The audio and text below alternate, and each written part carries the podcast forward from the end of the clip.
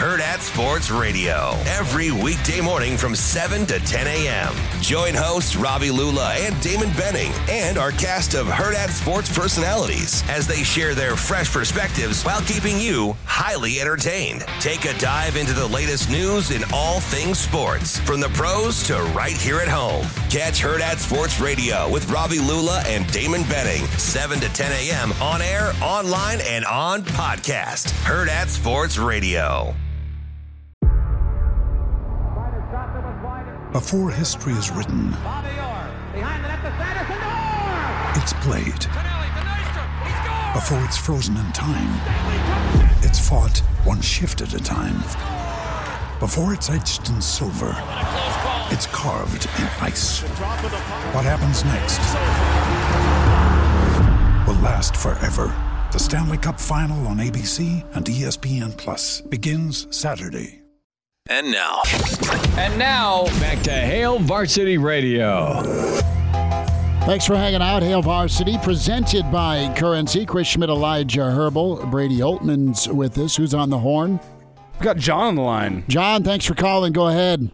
Yeah, I uh, figured out where you're at. I got about close to uh, 60 friends of mine that listen to you that are in my stage of life, and I finally called and talked to your boss for a while, and she sort of told me where where you guys were, and I told her we were very fortunate to still have you. I said I start in the morning at six, and then I explained the shows that I listen to. So it's pretty much there, except for uh, J- Jim Rome. Yeah, we're uh, we're over on uh, on uh, one oh, where we're staying on one zero one five, but uh, AM wise we're we're twelve forty. John, you you going to Maryland this weekend to, to see Nebraska? Well, no, I'm not. But I guess the question I'm asking, I'm really encouraged uh, about how we're playing, and I hope whatever turns out that we're going to uh, be keeping the coach. I think with all the diversities, uh, he's done a really good job this year. Yeah, John. Thanks for the phone call, bud. Thanks for sticking with us. Appreciate you. And I don't think Fred's a question Well, anymore. it- three, Shouldn't- three weeks shouldn't ago it was. The, the fan sentiment has definitely flipped with how this Husker basketball team has played over the past couple weeks because they play in a way that it's kind of the, the same, the, the the laundry list of things we wanted with the Husker football team. A, a, a, a team that plays in a way that'll make the state of Nebraska proud mm-hmm. with effort, intensity. You know what? Even if the car, the odds are stacked against you, you're still going to continue to play hard. That's what this Husker basketball team has shown over the past couple weeks. And I think Fred and, and this team has been able to win a whole bunch of fans back over the past couple weeks by playing in that way. Yeah, he's done it. We say hi to Brady Oltmans. Brady had to take a phone call there, my man. Thanks for hanging tight with us. We're streaming Brady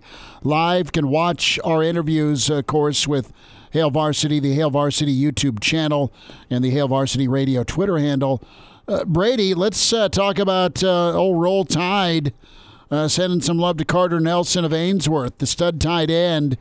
Uh, has had Notre Dame, has had the SEC programs, has had Nebraska in on him uh, over two staffs, and now uh, Saint Nick uh, sending his regards. I guess we shouldn't be surprised about Carter.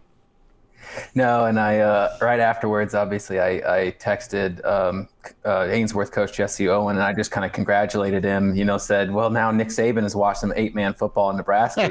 You, you know, I love it. there's no there's no such thing as a hidden gem anymore. Um, but I th- it's I, I haven't really heard this anywhere else, and I think it's definitely worth noting. Um, new Alabama offensive coordinator Tommy Rees was at Notre Dame, and Tommy and um, and Marcus Freeman flew to Ainsworth to recruit Carter um, in the open recruiting period. Um, so I think that, that there might be a little crossover there because I think he might have been on Alabama's radar before, and I can't confirm it because I can't talk to Nick or Tommy about it. We'll work on think that. Dolman can get a hold of Springsteen and Saban for you. All right. I appreciate that. And uh, uh, Johnny ninety nine for me, please. Yeah. um, but I, I think that there's definitely some crossover there, and I think that's kind of why they uh, Alabama ultimately offered Carter is a little bit of that Tommy Rees kind of crossover from Notre Dame. Well, that's uh, that raises. I mean, it, it it shouldn't because it's been borderless here, specifically the last five years, where there's been a lot of squads. Oklahoma, Auburn, Iowa has been pretty consistent. In Nebraska, Iowa State had a couple of really good gets this last recruiting cycle, but now you're seeing you are seeing some rural studs get noticed uh, and uh, noticed by you know the, arguably the, the the greatest in this generation, and that's Nick Saban. But, what what real quick? What what's your what's your take on on on on Carter and just his the recruiting process right now? What's the what's the word with uh, his interest with Nebraska, and then also that that allure of some other programs right now? Well, he's certainly got a lot of schools after him. Uh, I think he's he's kind of just taken this uh, one step at a time. I don't think from talking with him and um, and everybody over at Ainsworth, he doesn't really have a timetable set right now. He'll probably shop around some schools. Um, I haven't heard if he wants to make a decision or a commitment going in before his senior year, like a lot of people like to do before that season gets going. But uh, he's he's got enough schools around him. I think that it's definitely going to make his recruitment interesting. But obviously, Nebraska's coaching staff has made sure that he is a priority for them, and I think that there's always something to be said in that uh, in their recruitment of him in, to keep him in state. Brady, one of the things we talked about yesterday on the show was the fact that Nebraska's had a, a real battle to go get whoever the top player is going to be in the state for the past four or five seasons, just with Malachi Coleman, Carter Nelson. Uh, you look back to, to last year where uh, you have uh, the kid out of Omaha, uh, Jackson, the linebacker, Devin Jackson. You have uh, Vontae Dickerson. If you put Thomas Fidone in there as being a Council Bluffs kid, that's another kid that counts for that. It just really feels like whoever the number one recruit in the state is going to be in any given year, the who's who of college football is coming to Nebraska to recruit. It's a big departure from what, what a lot of Nebraskans are used to. Yeah, yeah, and I think it's it's different with like the the metro areas and stuff. You're always going to get eyes on Lincoln and Omaha. I think if you're a good ball player there, it kind of pops out. And I know from talking with um, with the guys over in Ainsworth, they were curious if they were going to get the big time college eyes on him in Ainsworth. I mean, Valentine's really the only the closest big time school there, and even at Valentine's not a huge classification. So they they really were really curious if they were even going to get the, the same looks that everybody else was getting now, obviously, with all the camps and everything you can go to, that in film it bridges the gap a little bit, and cream rises to the top. So, it, it, I think even with even with all of like Malachi last year and was a good get for the Rhule coaching staff, I think Carter is going to be a real big test of, you know, they're coming in the first big recruiting cycle. You've got to lock down one of the most athletic tight ends in a position that um, I think Marcus Satterfield likes to use, but Matt Rhule hasn't really used as much historically. You got to kind of you got to you got to keep an athlete of that caliber in state if you can. Is tight end a, position of need though, Brady, for Nebraska? Where if, if Nebraska were to lose out on Nelson to say Bama or Notre Dame or whoever is coming to town recruiting him. Is that a big loss just considering what Nebraska has in the, the, the tight end room now? Or, or, do you keep coming back to the fact that you need to show these other schools that you're, you're going to lock down your in state borders uh, as the new staff coming into Nebraska? Uh, I wouldn't I wouldn't classify it so much as a position of need, although I think that they would like a young incoming freshman tight end. I think a lot of it is is that this Rhule coaching staff is really they're really adamant about moving moving players to different positions to where they fit best. They want to recruit athletes, speed, size, skill wherever they can. Uh, even looking at uh, the spring roster and positional breakdowns, there's really no there's really no handcuffing guys to certain positions. I mean, if a good athlete fits in at a different position that they can work him in at and be a little bit better, fit his skill sets better, they're going to do that. So um, you you want to recruit the athlete above all else, and I think that um, Rhule and uh, Tony White on defense has kind of said have both kind of said that. So if you want to if you can recruit athletes over position players, you want to do that, and then kind of see where they fit in best in your system. Brady Oltmans with us here on Hail Varsity uh, Radio at Brady Oltmans on Twitter. And uh, of course, read him with hailvarsity.com and magazine. Uh, tight end's an interesting position that, that we focused in on. Brady, you look at some of the numbers and projected bodies. Uh, tell me a little bit here about the the wide receiver room uh, and and you know we talk about Alante Brown being uh, a, a, departure here. You've got Billy Kemp, that's maybe your new pace car, so to speak. I, I, want your thoughts on on moving forward, how that receiver room could shake out, and um, what what some of your prospects or interest level is here. Who are some guys you're watching moving into this spring session?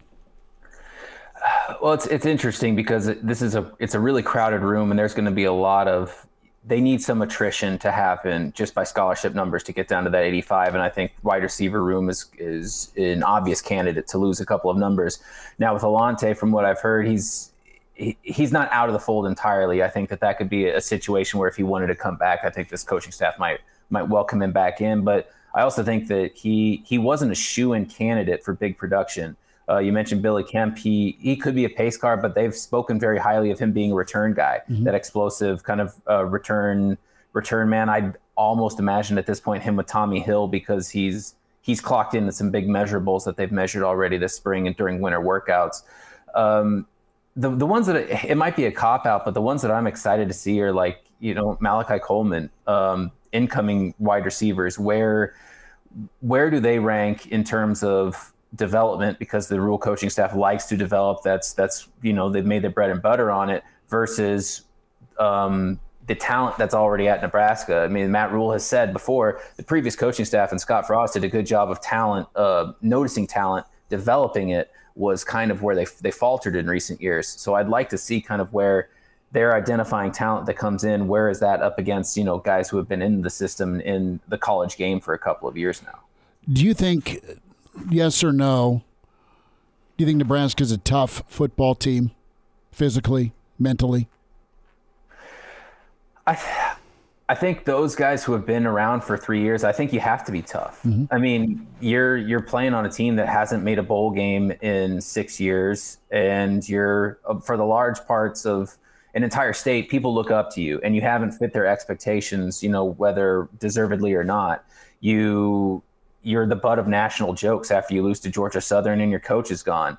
A lot of these guys haven't had the same positional coach every single year that they've been at Nebraska. Well, they've had I mean, four.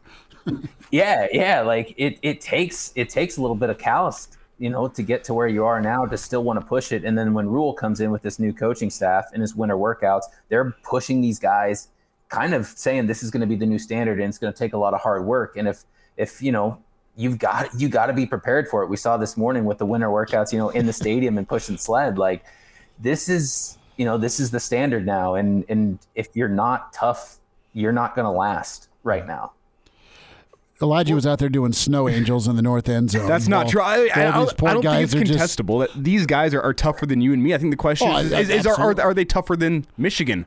Are, are they tougher than the, the, who's who of the Big Ten? Tougher than playing? Sparty in the in the fourth quarter. Yeah, that, that's that's that is the question because that's the result hasn't shown uh, in, in the form of a win, and and that's got to be demoralizing to them.